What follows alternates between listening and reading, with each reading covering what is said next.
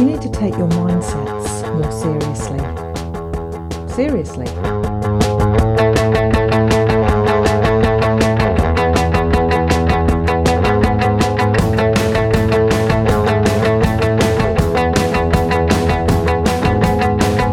Listening to The Academic Imperfectionist. I'm Dr. Rebecca Roach. I'm a coach and a philosopher at the University of London, and week by week, I'll be drawing on philosophical analysis and coaching insights to help you dump perfectionism and flourish on your own terms. We want our beliefs about ourselves to be accurate, right? We don't want to believe we're a big deal in our research field, or our department's star researcher, or the most interesting and entertaining person at this party if we're not. That would be a disaster. Who wants to be that person with the overinflated ego? Or the person at the party who talks on and on and on, apparently oblivious to the fact that everyone they're talking to is going crazy with boredom? That would be awful. It's important, we think, not to believe things like this unless we're absolutely certain that they're true. And since it's difficult to form accurate beliefs about ourselves, I mean, those sorts of beliefs are prone to being knocked off course by things like wishful thinking and self deception. Many of us take a precautionary approach. If we're not 100% sure whether we worked hard enough last week, then it's best to err on the side of caution, read negativity, and believe that we didn't work hard enough. And if we're not 100% sure whether we stand a realistic chance of getting that thing we just applied for, best to be safe and believe that we probably won't get it. Makes sense, right? Because if we believe that we're underperforming, that will help motivate us to try harder. And if we believe that things won't work out for us, then it's less disappointing when we fail, and it's a nice surprise if we succeed, which we probably won't anyway, given our chronic underperformance. Does any of this resonate with you? I'd like to bet that it does, because this is what I hear again and again from coaching clients. They view believing positive things about themselves as somehow reckless, irresponsible, dangerous, even insane. I'm the same, by the way, although I'm not as bad now as I used to be. This is all wrong. When we err on the side of believing negative things about ourselves, we don't simply form an inaccurate view of ourselves we inadvertently sabotage our chances of succeeding.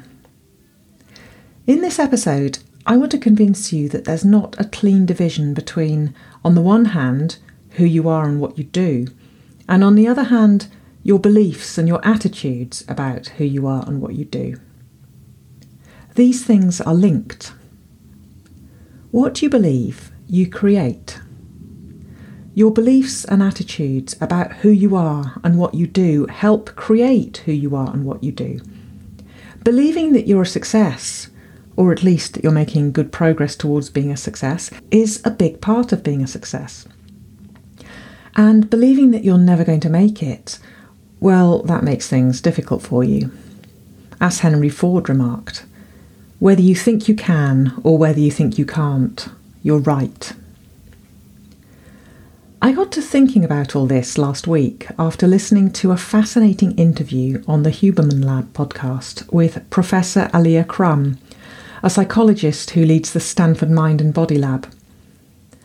Professor Crum studies mindsets, which she defines as those core beliefs or assumptions we have about a particular domain that orient us towards particular expectations, explanations, and goals. So, take stress. Professor Crum explains that whether you think of stress as debilitating or enhancing, which are two possible mindsets that we might have towards it, affects what you expect to happen to you when you experience stress, it affects how you explain what happens to you when you're under stress, and it affects the choices you make, like the extent to which you go to avoid stress. We have mindsets about all sorts of things without always being aware of this. That is, without always being aware that our view about a particular domain, stress, intelligence, exercise, or whatever, is just one of many ways to view it, any number of which can lay claim to being the right one. I hope you can hear the inverted commas there, in terms of how accurately it reflects reality. Which mindset we have matters. You probably know this thanks to the work of another Stanford psychologist, Professor Carol Dweck. Professor Dweck's work on mindsets about intelligence and in particular the benefits of adopting a growth mindset, the idea that our abilities can improve as a result of our efforts, has been really influential both inside and far outside the world of academia. My kids were talking about growth mindsets pretty much as soon as they started going to school. But what I found fascinating and empowering about Professor Crum's research is the startling ways she has shown just how much mindsets matter. It's empowering because it shows that what we believe about who we are and what we do is far more powerful than we tend to assume. Let me describe a couple of Professor Crum's studies to illustrate this. In one study, participants were asked to come and taste two new milkshake recipes. First, they were told that they were sampling a 620 calorie, fatty, sugary, indulgent shake.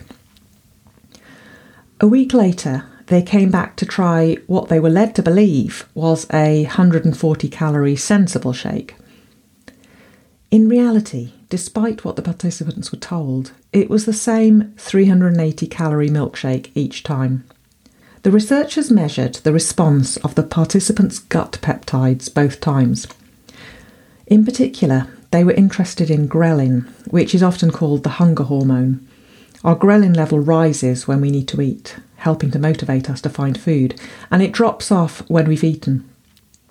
The researchers found that the participants' ghrelin levels dropped dramatically after enjoying the indulgent milkshake, but remained pretty flat following the sensible shake, even though both shakes were identical. To quote from the article, participants' satiety was consistent with what they believed they were consuming, rather than the actual nutritional value of what they consumed. So the participants' mindsets towards what they were consuming affected their body's responses to it. Another study measured the effect of mindsets about exercise. It involved a group of female hotel housekeepers, what we in the UK call chambermaids.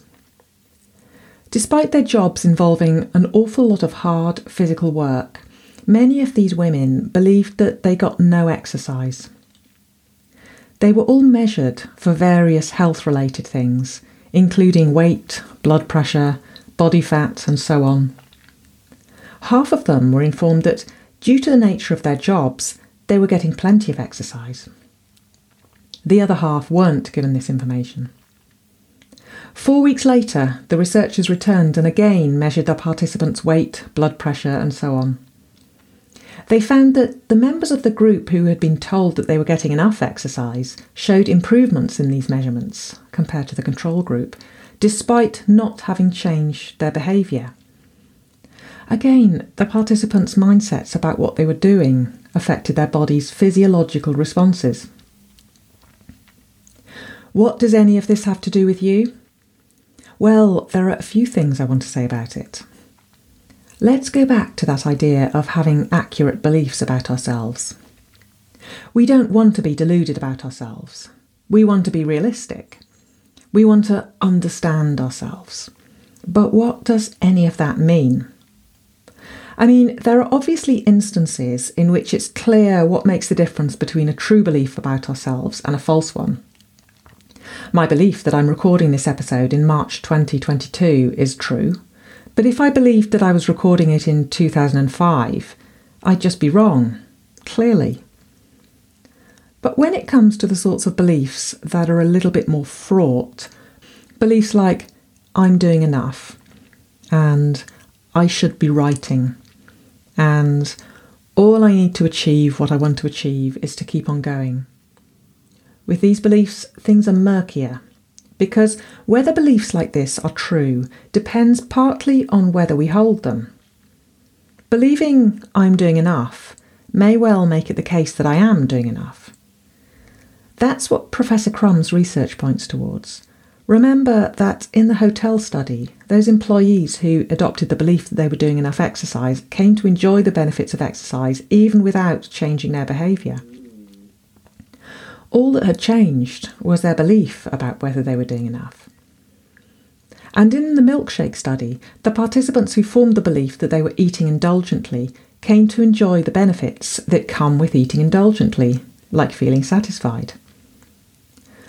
So I'm wondering, what similarly impressive benefits might you come to enjoy if you were to believe that you were doing enough? And that because you're already doing enough, it's not the case that you should be writing, and that you're going to achieve what you want to achieve if you just keep on doing what you're doing.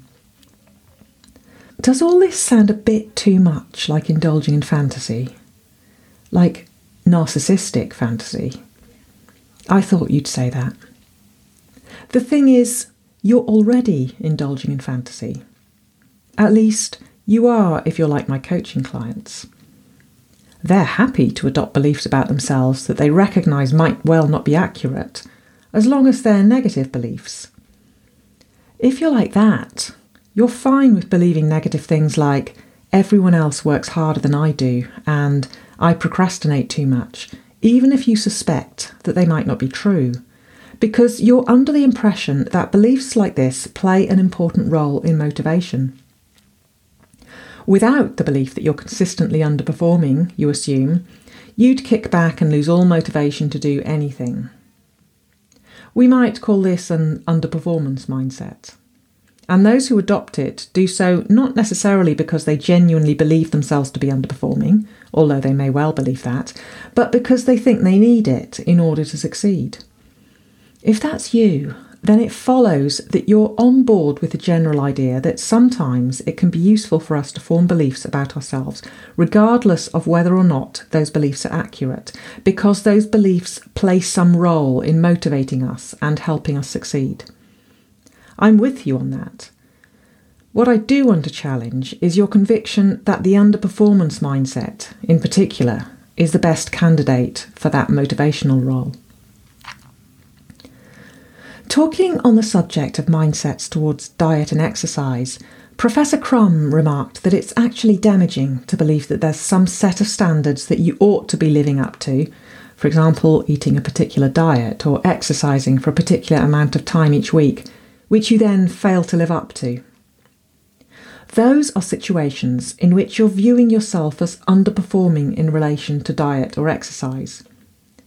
You believe that you're not getting what you need and that you're going to be worse off as a result, and that causes you stress and anxiety. If an underperformance mindset is damaging when it comes to diet and exercise, it would make sense that an underperformance mindset in other areas of life is a bad idea too. In any case, you're just wrong if you think that an underperformance mindset is motivating. One study looked at whether people are better motivated to exercise when they are prescribed higher versus lower levels of exercise. The study found that people who were prescribed lower levels of exercise and who, as a result, end up believing that they are doing enough, turn out to be more, not less, motivated to exercise in the future. To quote from the abstract of the article, rather than inducing complacency, recommendations prescribing a relatively lower versus higher amount of physical activity may be more effective at promoting physical activity and health by inducing adaptive mindsets. There's your evidence that getting people to adopt a mindset of I'm doing enough doesn't result in them kicking back and doing nothing. It actually results in them doing more, not less. Your underperformance mindset is doing the opposite of what you think it's doing. If you want to motivate yourself to do more, lower your expectations of yourself. So, what do you do? How do you find and adopt the right mindsets?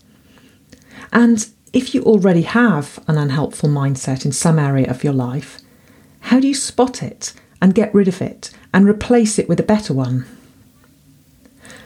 I think there are a few things to say about this. Professor Crum tells us that one important thing you can do is simply be aware that you have mindsets, that you're not perceiving the world as it really is, whatever that means, and instead you're viewing it through some lens made up of your beliefs and attitudes. That immediately opens up the possibility of other viewpoints, other lenses, which you're then in a position to spot and entertain. I talked about this, although without the mindset terminology, in episode 14 Become Your Own Biggest Advocate with Immanuel Kant. I explained there that your negative beliefs about yourself filter the way you experience the world so that you think you see evidence for them everywhere, while at the same time you overlook evidence for more positive, alternative beliefs about yourself. I offered some advice there about how we can interrupt that process and open our minds to evidence for more flattering views about ourselves. Do check out that episode if it sounds like something you need. I'm going to take a more general approach here for a useful question to ask to help us identify and distance ourselves from unhelpful mindsets, I'm going to paraphrase the relationship coach Evita Lavitaloka Sawyers. She suggests that when you're feeling anxious about the behaviour of a person you're in a relationship with, it can help to ask, What story am I telling myself about what this person's actions say about me? So, for example, what story are you telling yourself about why that person hasn't texted? I think we can open that strategy out and turn it into an all purpose tool for questioning our mindsets. We can ask simply, what story am I telling myself about this? Whatever this is. Let's take an example from a previous podcast episode. Do you, as I used to, tell yourself that writing only ever involves the activity of getting words down on the page, and that anything else, staring into space, pottering around at home, tidying your desk, is simply time wasting nonsense if you do it when you're meant to be writing. If so, you have an unhelpful mindset towards writing. I talked about this in episode 19 Not writing is an essential part of writing.